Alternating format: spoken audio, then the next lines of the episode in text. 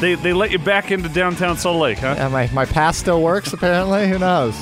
That uh, what was it? A month suspension that you you've been Yeah, on? something since- like that. I don't know. Now we walked in here with a Jazz hoodie and a Utah Utes polo, so I think we know what's on Jeff's mind. And the only bad thing is, is I'm living in a rental house right now because my house. Is, I'm building a house right now, and I apparently I packed all my USC gear because I really should be wearing a USC shirt today. I really, really should be wearing a USC shirt today Uh, for the for the rare time in my life, Uh-huh. probably the only time in the history of my life, in the future of my life, forever, will both of my teams be in the same state and not playing each other. and not playing each other. Interesting. Now, wait, does BYU have a return trip like in six years with USC? I don't know. I haven't looked. I guess maybe Utah could be playing in UCLA or Cal or something that same True, day. but maybe, in this state, No, they're basically the same city, Yeah. though. They're Yeah. basically playing the same place. and you, your hatred for BYU, I know. It's You really should good. You're have gonna get. You're gonna get. You're gonna get phone calls. I'm going to get phone calls. We're gonna get phone calls Oh, over okay. my USC fandom. I don't know. It's only a four point spread.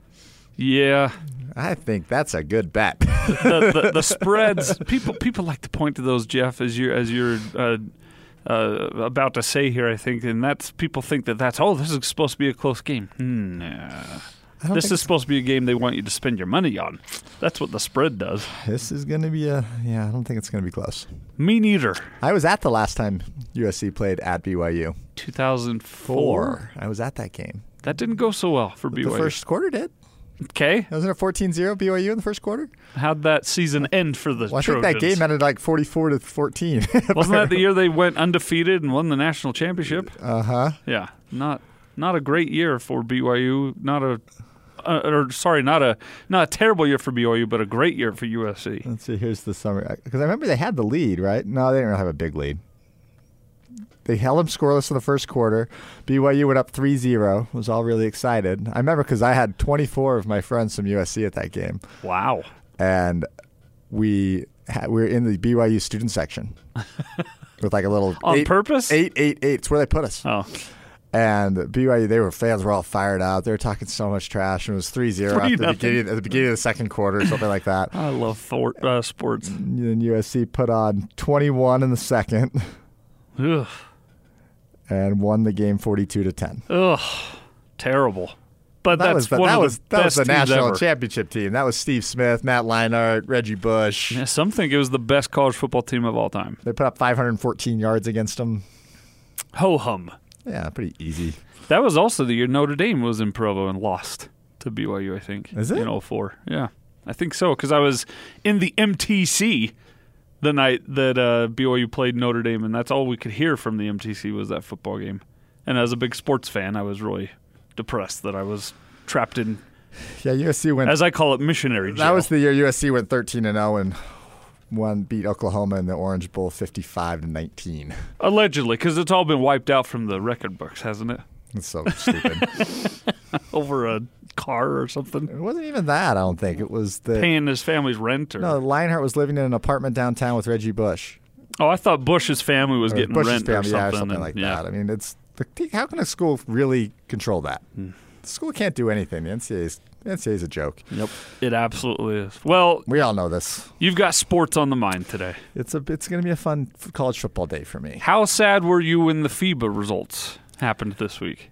Yeah, I think They took seventh, Jeff. they, it's not good. Seventh. Do you know what? One thing you got to be happy with though is Donovan looked good, and Donovan's going to come back. There was a couple good. games. It was like, oh, See, this morning he had a great game. yeah. mhm. Yeah, this morning had a great game. Four for four for three point land. Like, and Gobert looks good. Ingles looks good. Uh, as long as Luis Scola doesn't play. Well, Luis Scola is like 90. It's old man time. Like, it's crazy. He, he got the much the better of Think Rudy he's Gobert, getting a but- think he's getting a look in the NBA fall. No, it worked for the FIBA, but Yeah, not in the it's a whole different basketball game. It's not. It's Different completely rules, different. yeah. Different rules. It's so much more physical.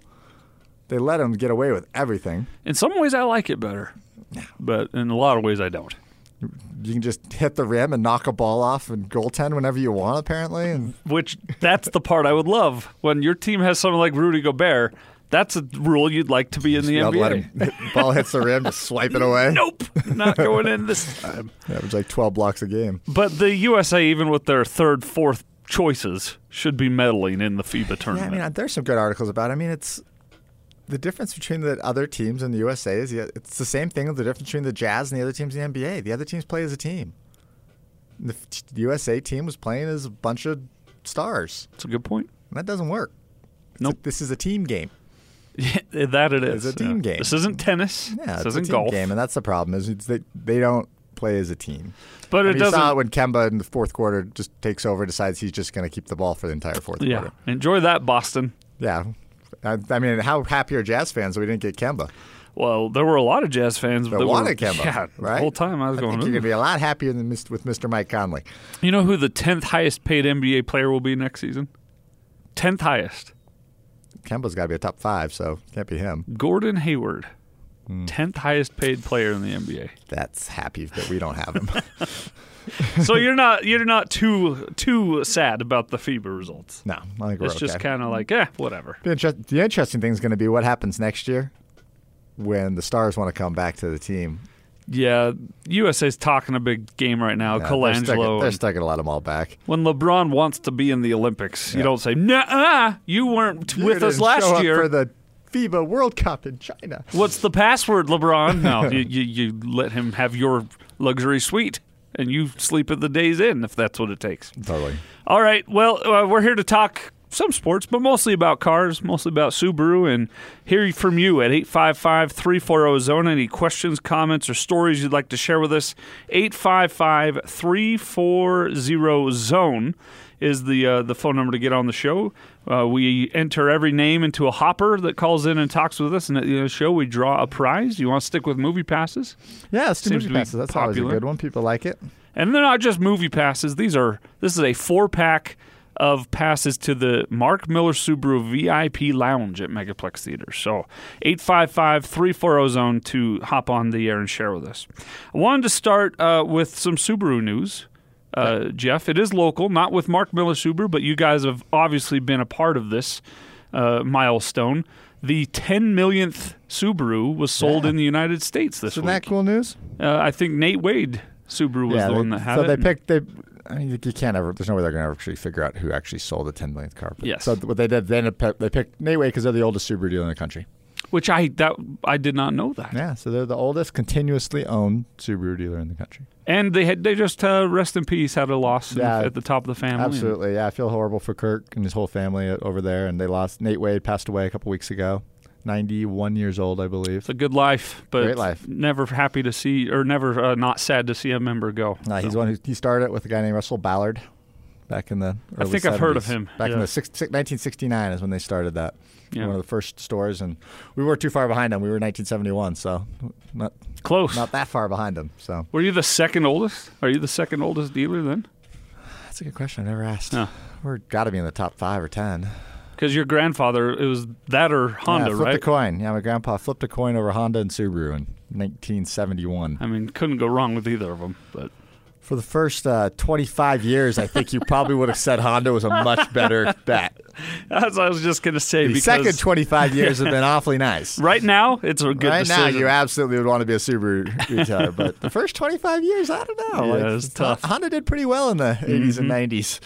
Uh, Until we got an Outback, Subaru was pretty rough.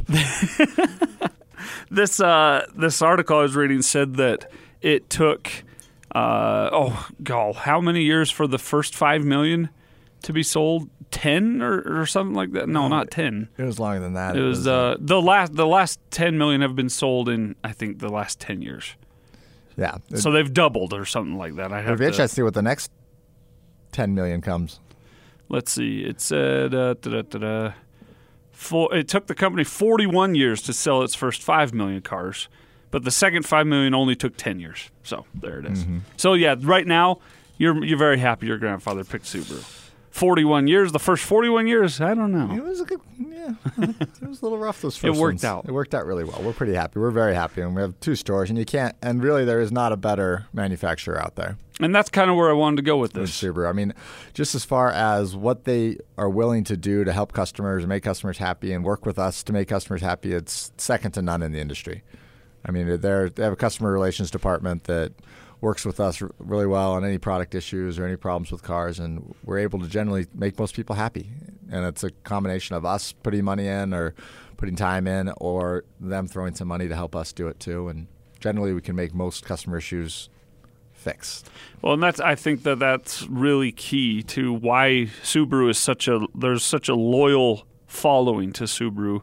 There's families that will only buy Subaru, and it's because Subaru builds good vehicles, but they also listen to the customers, to the drivers of these vehicles, and uh, take their input. If there's something they don't like, they'll work out, they'll work with it. But first and foremost, for me, what Subaru can bang the drum on all day, every day, over almost anybody is the commitment to safety, building safe, practical vehicles. And they'll always be that, and that's one thing we've, I mean, I've proud. I've been in the company now for 16 years, and in the 16 years, one thing I can always say is we may there may have been models that came out that weren't the prettiest looking cars in the world and weren't the greatest looking cars and things like that. But the main reason is that every Subaru they make, first and foremost, is designed for safety and engineering, and then they make it look nice, and they don't ever sacrifice safety or the rigidity or the structure of the vehicle to make a car look different or better. They work. That's a secondary problem to them and it's why they've made such great cars for 50 years. Well, not 50, but 40-ish, 30-ish. Yeah, yeah somewhere in there. First few weren't so good. Those 360s weren't the greatest cars in the world. Uh, but the uh, and by the way, the 10 millionth car wasn't some flashy thing. It was a 2019 Impreza mm-hmm. that was the 10 millionth car. I think that speaks volumes to the the dedication Subaru has because they, they're they are still cool the Imprezas, but they're practical. Definitely and more they're practical safe. for sure. Yeah. yeah, we're excited. I mean, we're about to we're just launching right now the 2020 Outback and Legacy. It'll be hitting the lots in the next. Well, I think we have one or two already there. Really? They're just starting to trickle in this week or next week. But we've got a couple of demos on the lot that we can. You can. I don't think we can drive them because they're factory cars, but you can come and see the new dashboard and see how it works, and it's pretty cool. Can you play with the the gizmos yeah, and yeah, things? play with okay. all the stuff on it. They're pr- pretty excited about all that. Super actually, uh, Wards, which is a car um, company, they I put out a 10 best user experience list for the interior features, connectivity and stuff, and the new 2020 Outback's on that list. Oh, cool. But it's neat. I mean, it's a it's basically a huge iPad that controls the whole car. And so, how's that different from the 2019 or so 2019 was about a seven, 19, seven yeah. inch screen, six seven inch screen that was on there that was one screen, and if you wanted to go from Apple back to your radio to whatever, and then the radio the all the HVAC controls, all that stuff was just in its own little thing. This is one thing that controls everything from heated seats to your air conditioning to the radio to navigation. You can put your radio in one part on the screen, you can put your navigation on another side at the same time. Like it it's just more intuitive. Screen sharing. Yeah, you'll wow. be able to like mix and match your screens. So you can run text messaging. I mean, all that stuff's all intuitive now. That's cool. And it's a new system. They're not. It's a new vendor as well. So it's no longer the Harman was the old vendor. Now it's a company called Denso that's making all those. But it just integrates everything right into one place. Well, that'll be convenient. That'll be a lot nicer. Uh, I like the you know when we got our started started our lease on our Crosstrek. That was my first introduction to having an infotainment screen in a car that I had been driving and owned, and it was a different world. But now when I look at that compared to where we are now, just two short years later, it's completely different with the Outback. Totally. And not to say that that was a bad product before. Yeah, and we'll start seeing that system in the next two, three years. We'll get into pretty much every model, I think. Yeah, I would. I would think moving. so. You'll start seeing more and more of that digital versus automated things. Well, let's get more into the 2020s here in just a minute. We've uh, got our first phone call of the day, 855 340 Zone. Love to hear from you. Come on in and share with us, 855 340 Zone. Go out to line one. Clayton is with us. Good morning, Clayton. Hi, how are you doing? We're fine. Thanks for calling in. Good. Good. I just recently bought a 2010 Subaru Outback, and we just love it. My wife won't let me drive it, but that's beside the point. But uh, it has about 200,000 miles on it, and I still Wow. trusted buying it. And um, I'm just wondering what kind of things should I do to make it so that it can keep going. I don't want to, you know what I'm saying? I, I'd like it to go to 300, but anyway, what do, what do you recommend for a, a real high mileage Outback? This is a 2010. I mean, oil. I mean, it's always the lifeblood of a car. Make sure you're putting a really good synthetic oil in the car, and make sure you're doing your oil changes regularly. and having someone you trust as you're doing your oil change, looking for those little things that go wrong. Because if they can catch something early, it can fix from something big happening. So when you get those oil changes, Yeah, make sure you're going somewhere that's at least taking a look at stuff, looking at the plugs, looking at everything to make sure that there's not issues. And if you're feeling small issues on them, get them checked out. Don't let them sit. now synthetic, uh, you can typically go further between oil changes, but Yeah, but on a car like that, I wouldn't. I mean, I I would invest in getting good oil in the car every six thousand miles. Okay. On a, a nice synthetic oil every six thousand miles is what I would recommend on a car like that. Okay. what about like Because we just exterior love it. stuff, like waxing and, and washing and I mean, how's the paint on it after two hundred thousand miles? Paint's really, really nice. There's a couple of little spots where, you know, rocks hit it or something, but paint's really good. That's awesome. Yes, I mean, I, I mean, waxing out not all that stuff. None of that stuff ever hurts. I mean, it's always going to keep the life of your paint lasting longer and longer. But two hundred thousand miles, the the bigger worry is going to be the mechanical stuff on the car and just making sure you're paying attention to all that stuff. Okay. All right, Clayton. Thanks for calling in. Glad you're liking the car so much. That's how it's done. 855 340 zone. 2010. So that's nine year Just old bought it. car. It's- Wow, that's a lot of look, that thing's been driven L- That that is twenty thousand miles a year. Yeah, yeah, that's that's a lot of driving, but it tells you Longevity of the car. yes, a, a 200,000 mile car and someone just bought it and are so excited about it. That it doesn't have to be the first car off the factory line for it to be top. That's pretty cool, and that's the new model too. So that was uh, 2010 was a new body style. That was when they finally It's on made the global platform. No, that was way before the global platform. Okay. But that was when they first made the Outbacks U.S. sized. Oh, I see. So in 2010s, when they first started making them full a bigger car, where six foot four adults could fit in it and fit comfortably. Before they were like Impreza size or what? They just were smaller. It was just it was just a smaller interior, and what they were able to do is they were able to make the car just not that much bigger on the outside, but really increase the interior space on them in 2010. That That's was- good. That was the first year of the CVT as well. 2010 was when I believe CVT was around. I think 2015. I Wow. think it was 2010. Wow, it's been around almost 10 years now. That's crazy. CVT is uh, really cool. The continuously, I don't, the continuous variable transmission or something like that is what it yeah, stands for. CVT was the first year of 2010. And it climbs up a cone. Mm-hmm. It's Uh, two of metal, two metal, Mm-hmm. metal cylinders that come together, and there's no shift points. No shift points, but they put in a sound of it shifting so that you don't freak out and think your car's and broken. you can set it into a little mode where you can shift it if you want, because people are like, I got to shift. they get on a freeway and they hit the gas and they hit, I'll be going 70 miles an hour and the RPMs haven't clicked at all. It's like, no, it's that's how it's supposed to work. I want to shift. Come on, let me shift. All right, thank you, Clayton. 855 340 zone. Back out to the phone lines. Nick is with us. Good morning, Nick.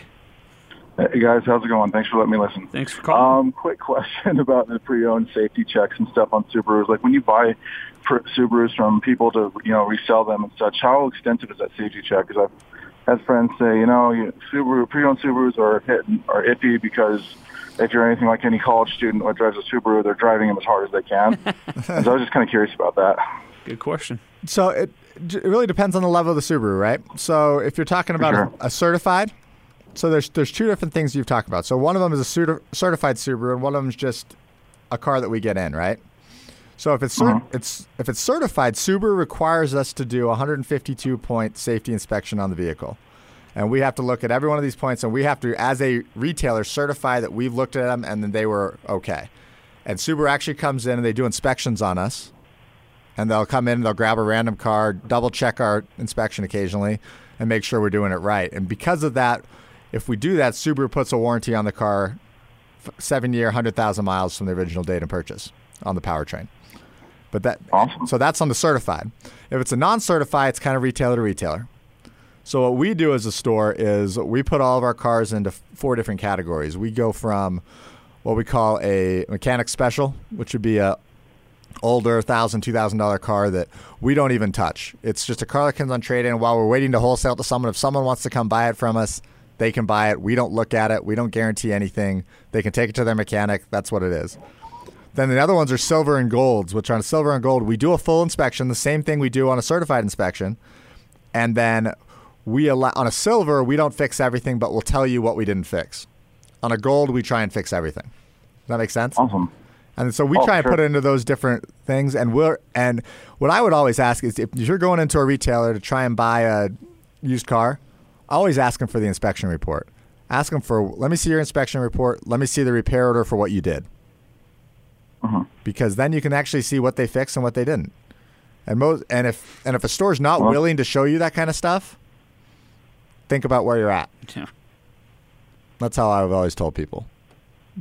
I well, I mean, I know the Subaru dealerships in the Valley are, are awesome, specifically your guys' for sure. You, you know what I mean, though. It's like when you ever buy a pre-owned car, there's always that stigma. So you just want to like and there's do your also homework. and there's sure. also one thing you got to look at the fact that so uh, even a certified inspection's a two or three uh, probably a two hour inspection. It probably takes our guys to go through the car. We're still not taking the engine apart. We're still not looking inside the cylinders. We're st- so there's no way without doing all that to be 100% sure that the car is good. We can do the best For sure. we possibly can and still find out that it has an engine blow in three months. And that's why Subaru puts a, That's why we put that seven year, hundred thousand mile warranty on it. That's why we sell extended service contracts on these cars because we can only do so much. I mean, on a new car, I can pretty much tell you that the engine's great. On a used car, you never know. How, you never know how the car was treated. And there's no. And if Sure. if anybody can tell you they can guarantee you how a car is treated, they're lying to you. No one knows, unless they've had the car the whole time. So that Awesome. So there's no way to 100% guarantee a used car, but the inspection process, we do the best we possibly can to inspect as much as we can. Anything else, Nick? Does that help you? Oh, that's awesome. Yeah, I was about to say. I mean, I've heard wonderful things about, like I said, y'all's dealership. So when you say, you know, you do your very best, I can definitely, I definitely believe that for sure. You yeah, and it. we and we usually put our more seasoned mechanics as our used car guys. So we never we never have a newbie new mechanic back there checking used cars. It's usually a guy who's been with us at least four or five years. a guy who hopes to have already seen everything. Yeah, like our at, at our Southtown store, our best technician in the entire store is our used car technician. Well, that's that's ex- off, off, off the. Yeah. I can't talk today. I have twins. Yeah. It doesn't let me He's a, sleep. I it's a good, yeah, he's a guy, named, guy named Nick Nelson. He's been with us for almost 15, 20 years. Thanks, Nick. So, Thanks for thanks, Nick. calling in. Uh, this is not the same Nick, but Nick has a similar name to Yeah. the name you just Yeah, said. Nick is a Nick. funny. Yeah, yeah, but Nick, I mean, Nick's one of our. He actually was. He actually worked at our original Midtown store. Really? That's how long he's been with us. Wow. So he worked at. He, he started at our original Midtown store on 37th and State. I think he likes working for you. Yeah, I think it- you like so working- We moved him from there. Then we moved him out to Southtown when we shut down that used car center. Clayton and Nick, they're in the hopper for the four pack of VIP Lounge movie passes. Call us 855 340 Zone. Any questions or comments, stories you want to tell or share? 855 340 Zone. Still to come on the show, Ford. They are trying something new to turn around their current situation, and one website says it's not working. also, safety cameras in your neighborhood that record every single car that drives up and down your street from make and model to the license plate. Are you okay with that if you're one of those cars driving up down the street with some HOA filming you and logging your car?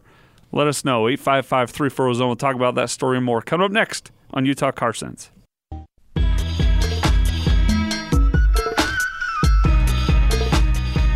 You're listening to Utah Car Sense with Jeff Miller and Austin Horton. Presented by Mark Miller Subaru on 97.5 and 1280 The Zone and the Zone Sports Network.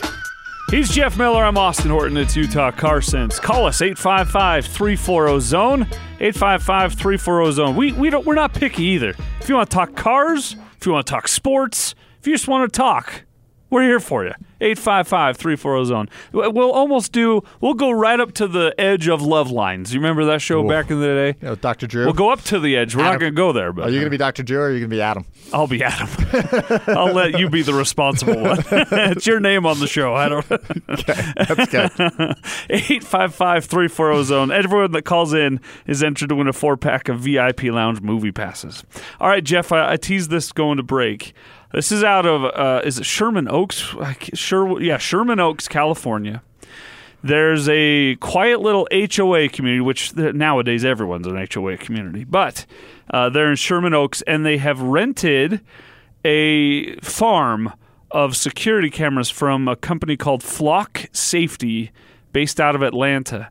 And anytime that you drive into and out of this HOA community, there are cameras that are pretty hidden, pretty well hidden, but they record your, the make and model, the color, even the license plate is is logged of every car that enters and leaves that community.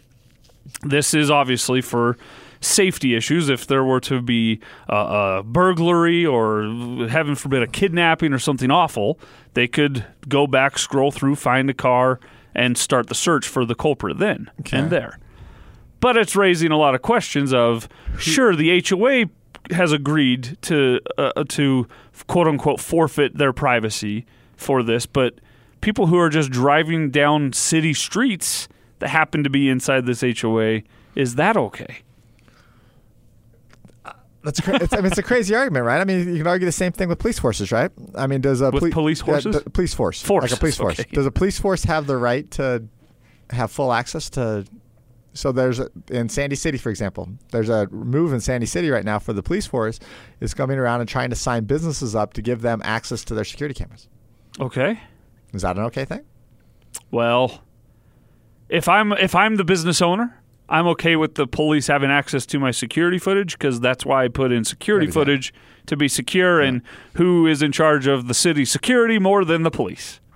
So I would be more comfortable with an HOA putting in cameras that the police have access to than some random guy on the HOA. And that's exactly what's happening. Is this is just some random guy on the HOA board Who in his basement? He's got a wall of television screens. watching all the videos in the HOA. That's creepy. It's very, Yeah, very. I think that's creepy. Like a private citizen having access to that kind of stuff, like that's one thing. So I've got like I mean I have the same idea. I've got a wall of cameras. I have a business thing. I can I have I record everything that goes on in all of our businesses, but it's because I have to protect our business. Yeah. Not protect like the same thing with my house. Right. Yeah. Your own personal home, but your whole neighborhood that's not your property. Well, and it brings up the, that idea of sure inside your home, inside and on your property, but then it also asks, well, these you know like a like a doorbell camera. Is he running a soap opera blog of the whole neighborhood? he's not. He's not. it says every resident has access to these videos as well, so every resident can see everything. but he's in charge of logging everything and keep it anyway.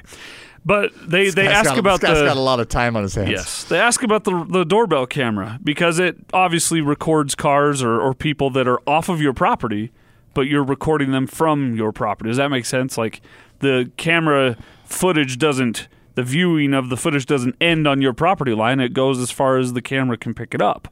And where does that fall? Because all those videos are uploaded to a cloud somewhere, or if the in fact uh, in my old neighborhood I had a ring doorbell, and uh, whenever that there would be an incident, someone would post the footage to Ring's community page, and we'd all look at it and see, and to protect ourselves I had the same thing.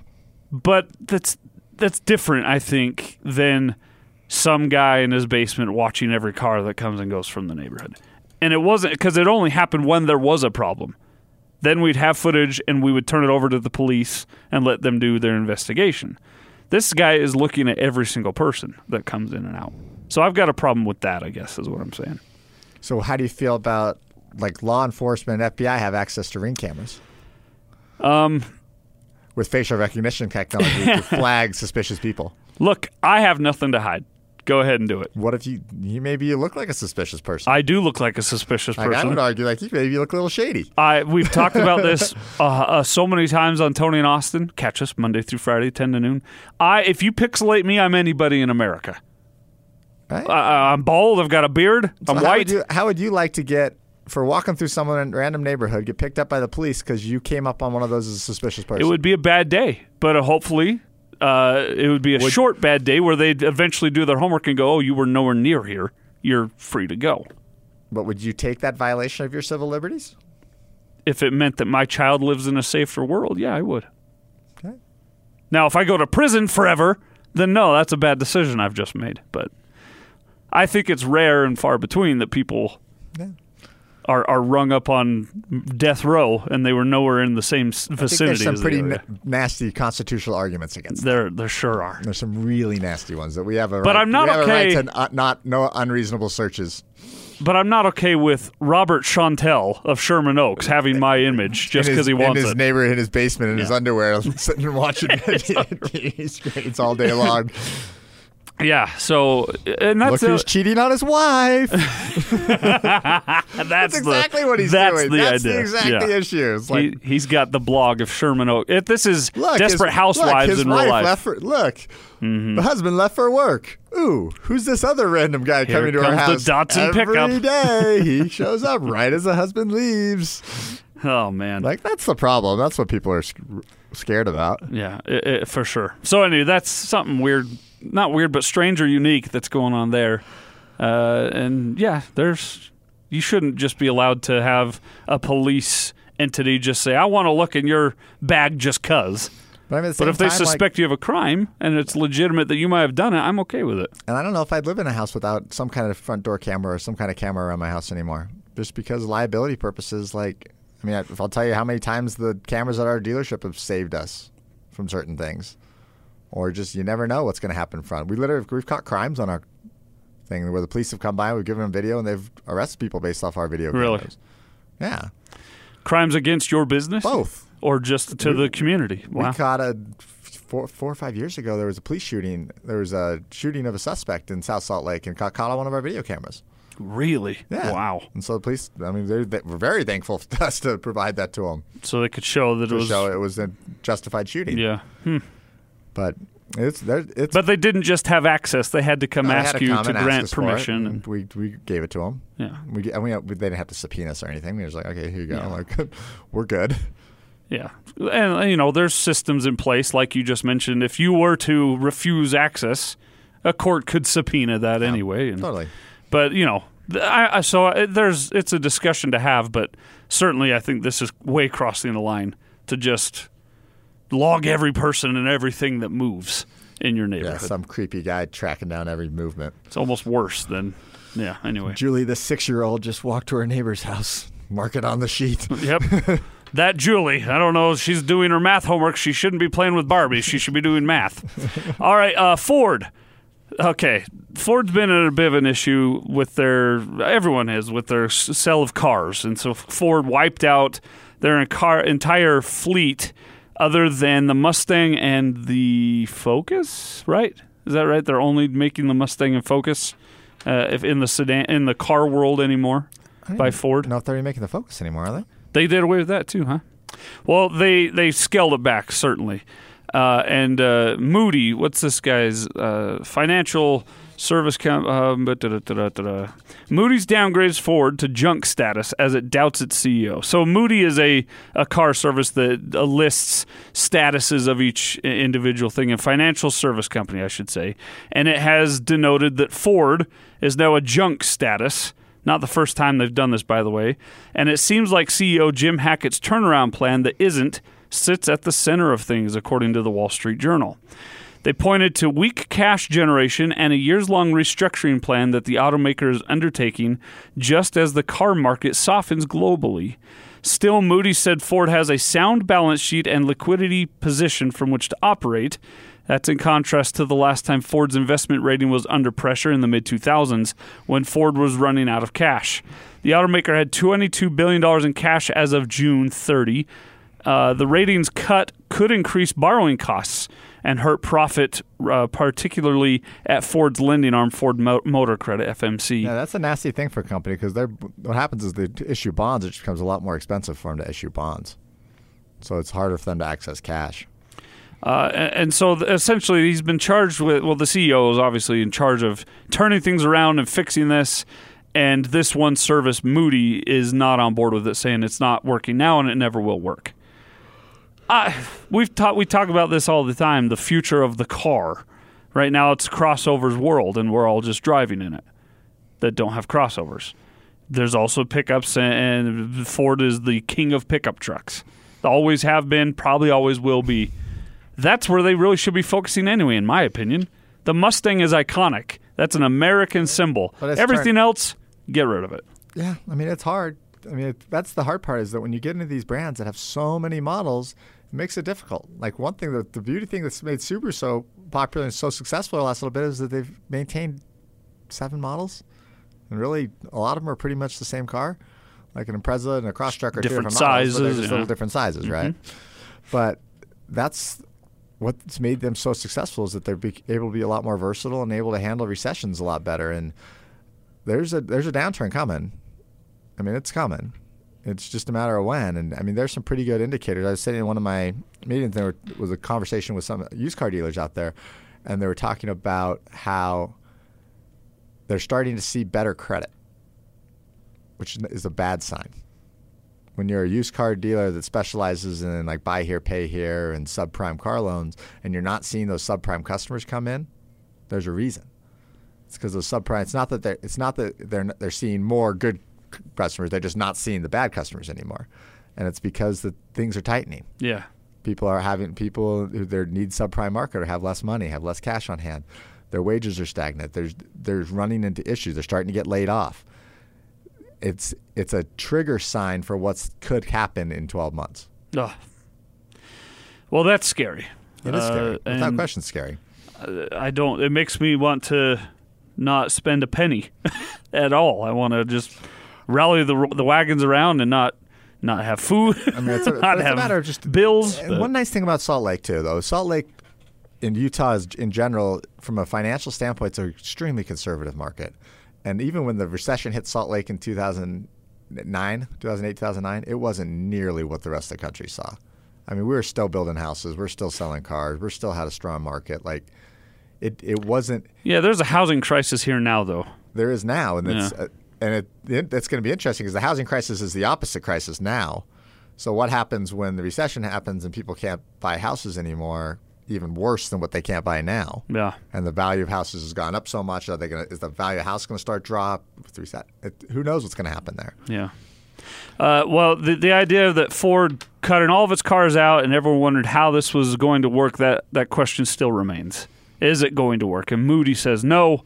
Ford says give us a little more time. It's going to work out. From a from a car build, from the car standpoint, I think even if a recession does hit, I don't think you're going to see what you saw in 09. I mean, in 09, you're talking about going from 16, 17 million cars in this country to 10 in a year. I mean, it's, you're not seeing that. You're talking about going from the 17 million we're selling now to 15. Hmm. And you're seeing the house market get a little softer and a little harder to access money. But one thing is, I mean, the Fed, I think the Fed's doing a good job holding. Because what happens is right now, if, if, if all of a sudden with little recession fears, if they, they start dropping rates right now, what happens when the real recession hits? Then they can't. So what they're doing is they're they're holding steady, and the rates are cheap. I mean, it's what like two percent. I mean, I think that house mortgage is still at three and a half, three seven five. Yeah, it's So between almost three one and of the, half. almost yeah. one of the lowest thirty year rates in history. Like rates aren't that high. I mean, go back to parents' days in the early '80s when a house loan was 17, 18 percent. Jeez, yeah. Right? Imagine what you could buy then. And so the I think the Fed needs to hold steady, and eventually they'll eventually they'll lower the rates if they need to when markets start dropping, you start losing jobs. But I think if if there is a recession, I think it's going to be a light one. That's my personal opinion on it. Nothing like 08 or 84. Nothing like 08, 09. Yeah. You're not going to see investment banks because I don't think there's as much rampant fraud as there was then. Yeah. Oh, yeah. That's I mean, that's the difference. Is that dial up a movie on This is- Prime right now. You'll Th- you'll yeah, see it. This is just the this is just the ebbs and flows of a market.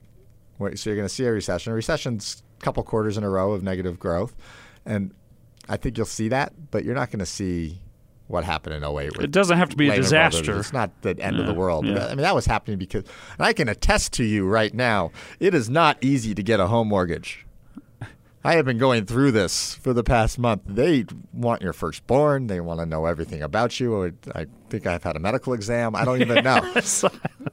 I'm doing I've something sent them similar. over 50, 60 PDFs, I think, already of financial stuff. Like, it's a disaster. Jeff- and I'm still not done. because you you're I'm- building. I'm going through the third round of underwriting at this point. oh my god, you're building a house. And I'm a relatively successful human being. Yes, I think that you have your reputation should uh, Yeah, oh, right. hold up there. No, they don't care. Like back in, if this was 2007, I could have just written an application and signed a piece of paper. Yep. You have a Facebook account? Here's a house. Yeah. That's what it would have been back then. Ninja loans. no income, no job. Yeah, it was a wonderful time for lazy people. Um, I remember so Like I- me. Oh, it was for everybody though. It was car loans. I remember. So I remember this guy. I think it was like 2006, 2007. 23 year old kid made twenty two hundred dollars a month, twenty three hundred dollars a month. Had happened to have a seven fifty credit score because he had a couple credit cards. Walks in, says, "I want to buy an STI." We're like, I don't think you can afford that. He's like, no. He's like, I can afford the six hundred dollar payment. Trust me, I got money on the side coming in, things like that. I'm like, okay, you can show us twenty. Okay, we'll submit it to the bank, see what they say. Didn't even like go to a person. Just check Just a computer. Forty thousand dollar loan. Check. Wow. Okay, I guess you're buying an STI. And you guys had tried to tell him this may Yeah, not be the best him no. And he's like, no, I want to buy it. And I said, okay, you have approval from the bank. Here you go. Six I hundred a guarantee you that car repoed. Yeah, I don't see six how. six hundred dollar a month payment, something like that. Like a guy making two grand a month, like, Unless that's and his his insurance only. had to have been five hundred bucks too. yeah, I mean, if that's if he, But that was the way the market was. I mean, it, maybe he didn't have a and home. the scary maybe he thing is that was, that was how a home was. I remember my first mortgage took two days. hmm I've literally been working on this mortgage for two months now. You're scaring me because I haven't. I, I I'm also in a similar boat as you right now, and I've kind of been procrastinating all those PDFs. Yeah, you're gonna want to send those in. one one thing is that I have a It complicated. takes so long. I have a complicated financial structure. Yeah, yours is a bit. because they need business returns. And all Your portfolio is a little thicker than mine. Yeah, yeah, yeah. but it's not been fun. no, it's, Actually, it's I got fun. an email this morning on the way here that they're finally ordering their appraisal Oh, good. on a house that's being built. Which who knows when that's going to happen. Jeez. Yeah. But I'm going to close at some point, so they have to get this done. I've been living here for a month. You want to might want to get At this some thing point, the, the builder's going to want money, and I don't have cash. Uh, you ever uh, play around on Google Earth? Like Oh, look up your childhood home or your college apartment. yeah, or- totally. Well, this guy in Palm Beach, I, I don't know if this is Palm Beach, Florida or Palm Beach, California. Uh, I guess I could have Google Earthed it. But uh, there was a guy who just was just goofing off. He was bored at work. And so he looked up his old house. Oh, Wellington, Florida. He looked up his old neighborhood that he grew up in just to see what it looked like now and see what Google Earth could see. And there's a retaining pond behind his old house. And from this satellite image of Google Earth, he could make out the roof, windshield, and hood of a car Crazy submerged in the in the retaining pond. And he called up his buddy who still lived on that same street and said, "Hey, there's a car in the pond behind your house." And the guy went out there and looked. He said, "No, I, there's I don't see any car out here. What are you talking about?" And so he then called up the police and convinced them to go search. Sure enough, there was a car that had been there almost 22 years Wow. with skeletal remains of a man who had gone missing 22 years ago. How crazy is that? He had called his girlfriend after a night out on the town, said, I'm on my way home, and then never showed up. No one had ever seen from him, heard of him. Here he'd been in this retaining pond for 22 years. Isn't that crazy? So good and bad news. Obviously, the, the it's closure for a family. Family who for 22 years has been wondering. It's a, it's the wrong kind of closure, but closure nonetheless. But just wild that 22 years goes by and a Google a guy goofing off at work because he bored finds a missing person. In a, that's, that's it was a crazy story to me. That is a crazy story. So get on going back to your Sherman Oaks uh, creepy security camera. Get on Google Earth and Google your neighbors' yards. And I'm, real, I'm really happy that's not real time. yeah, it is. It's not real. This is not. The best uh, part, have you ever seen the, there's blog sites for the Google Street Cam that show like hilarious things that have been found Oh, on really? Google Street Cam? I've never looked at that. Oh, because there's hilarious Google Street Cam stuff.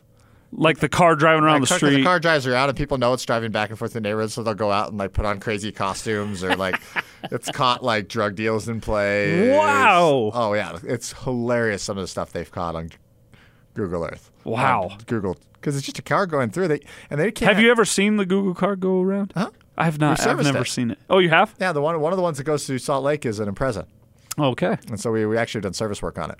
Interesting. We've done oil changes and stuff like that for it. Because I wonder how you get that gig. Just driving the Google Their car job around. to turn on and drive it. It's got a 360 camera on top of it. And they just go neighborhood by neighborhood and Hopefully they're listening to 1280 97.5 The Zone all day while they're driving around cap- capturing Google pictures. Uh, th- th- that's I've never had the opportunity to see the Google car driving around. I mean, there are a ton of them. I, I know a lot of them have been Subarus. Yeah, Subaru Imprezas have been like the biggest one that they've used Hmm. because they can take it everywhere. But they have to go all over the world, right? Every city, every I mean, inch so of there's the got to be like tens of thousands of these cars driving around all the time. Which is why you would think if Bigfoot existed or if uh, Elvis were still alive, we would have found them. Yeah, because right? of Google point, Earth. they would have driven by and figured it out, right? Uh, they would have caught him. It's just You'd think so, but maybe not. Although I, I do think Elvis exists or is still alive. I think he lives at Cowboy Joe's dog boarding here on Beck Street because I see him every so often walking his dog out there in front of it. So don't believe me? Go over there and wait. Elvis will appear at some point walking his dog. Even Elvis's dog needs to be walked. Uh, all right, so there you go. Just a crazy story from from Google Earth.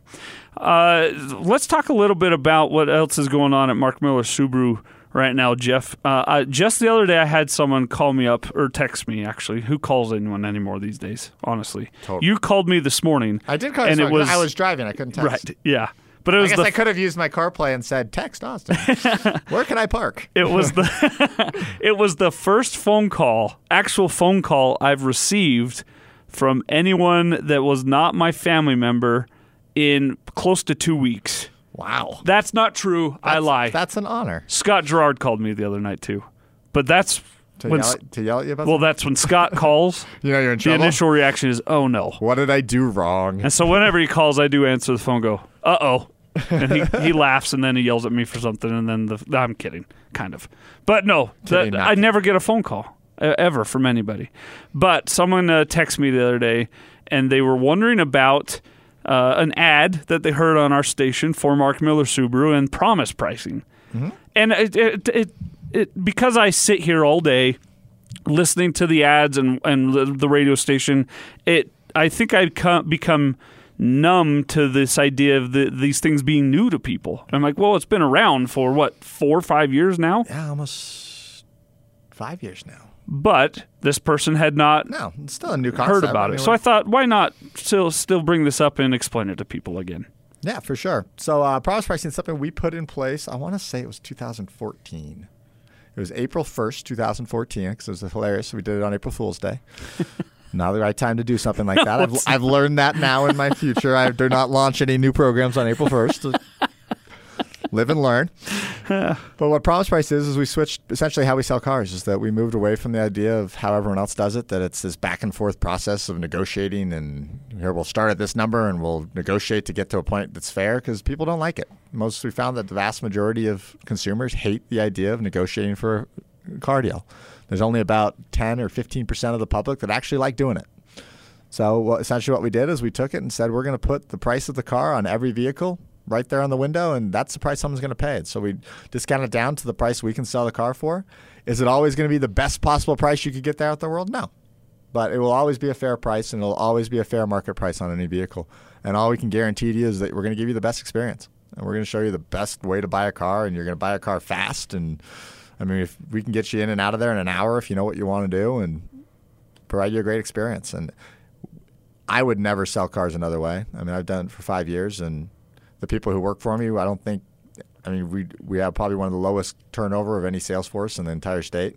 I walked in my Automall meeting last week and was trying to explain to them like, "How's your Midtown store doing so well lately?" I'm like, "Well, in the- in the last year, I haven't hired a salesperson." I don't think in I, I think in the last well maybe nine months. I think the last salesperson I hired was nine months ago. Wow, That's how we're doing it. that's unheard of Yeah. in this industry. We we haven't hired an outside person to become a salesperson for us in over a year. Wow, that's Like, crazy. and that's because they believe in what they do. We create a great environment. It's friendly. It's not combative. It's not a fight every day. We're not. I mean, you go into most sales floors, it's a war. It's a war zone. It's guys going back and forth and yelling, stealing, people lying to customers, customers lying to staff. That happens too. Customers Yeah. lie too. well, they've been trained to They've do trained so. to. We've been training people that you have to come in and say, "Oh, I've got this other deal across the street." And so even us, we're there. You go, great. This is what you're going to sell the car for. It's the same as the guy next to us. We don't have closed offices. We don't have a closed sales manager desk. It's everything's out in the open. It's fully Yeah. transparent, and we'll present everything to you. You'll know everything you're going to pay before you walk in finance. We're not going to slip in etch or some crazy product that doesn't have any value to you. I hate Etch, and there's still so many retailers that sell Etch, and it just uh. drives me nuts. But for those of you who don't know what Etch is, Etch is a product that is a supposed to prevent your car from being stolen. And what they do is they put a little etched in number, identifying number on different places in the vehicle, like your windshields and some of your car parts in the car. That supposed to be if your car gets stolen, it's easier to identify. And it's like, well, there's a VIN number in the car, guys, but Let's take that off the idea. and then there's an insurance policy. If your car gets stolen, they're going to pay you back five thousand dollars or something like. That. I don't know what the even numbers. We haven't sold it in so long that I wouldn't even know what it is, and it costs it costs the retailer little to nothing Yeah, to put it on your car, and then they charge you. it's an extra charge they, they can throw they can sell it to you for one hundred ninety nine dollars, and a lot of places, unfortunately, which gives us all bad names, a lot of places will just put it on every car. They'll when they get the car on from new car inspection, they'll put the stickers on every car, and they'll tell people, "Oh, it's already on the car. You have to pay for it," and try and slam it in, and that's just. I bought a used car once that had that sticker on there. I don't think it's ever proven. I don't know. I don't really know. Maybe it has, but I don't think it's ever proven to stop someone from stealing a car when they see an etched thing. I think if someone's going to steal, Whoa, whoa, it's etched. We better go I've on never, to I've another never one. really understood the idea. I mean, I etched that in the window. Great. There's a VIN plate, like five different places in the car too. that like, didn't stop them. Yeah. Doesn't that identify the car? Yeah. Like, why do you need to put another etch thing in different I places? know. I mean, there's much better products out there like LoJack and things like that. If you really want to prevent car sales, product like LoJack or Subaru now integrates in their car with Starlink that actually will track your car. Mm-hmm. That if someone steals my if someone steals my Which car, doesn't prevent my it from in a parking stolen, lot right now outside the arena. If someone went and stole my car, I literally could track them on my cell phone and guide the police to them. That's my my in our Crosstrek. It, it alerts our phone when it starts. Yeah, and there is no way that someone can disable that unless they really know how a car works. Mm-hmm. Yeah, that's And at that point, you have a professional, and nothing's going to stop them. There was one night I tried to sneak out to go. This was a couple years ago. I tried to sneak out to go get a treat or something at the gas station, and I decided I'm going to take the Crosstrek. It beeps your wife's phone. She wakes up. She, where are you? I'm like, how did you wake up? What what's going on right now? And then I remembered, oh, Car moved. I'm stealing your car. Mm-hmm. we have the ability on our loaner vehicles because that was a Starlink mm-hmm. system to create boundaries for them. So if someone leaves the state or leaves 100 miles outside the city, we can say, because they're not supposed to take our loaner vehicles more than 100 miles from the store, we can say, hey, give them a little phone call like that. Why'd you, t- you remember you weren't supposed to take the car to Idaho? You're in Boise right now. Busted. Will you please return it? The the other thing that also came up in my response to this person who had asked about promise pricing, and uh, maybe we'll take a break and have you talk about this in, in depth on the other side, was you've been exploring uh, APRs. Is that the right term? Yeah. The the the percentage Rate markups. rate markup, and rate how markup. that can uh, be better served. That can better serve the customer than the industry has always always done it. And you've been exploring that idea. Let's ask you about that on the other side. We'll start the second hour with that idea that you're looking forward to. It's Utah Car Sense, presented by Mark Miller Subaru. He's Jeff Miller. I'm Austin Horton. We'll be right back here on the zone.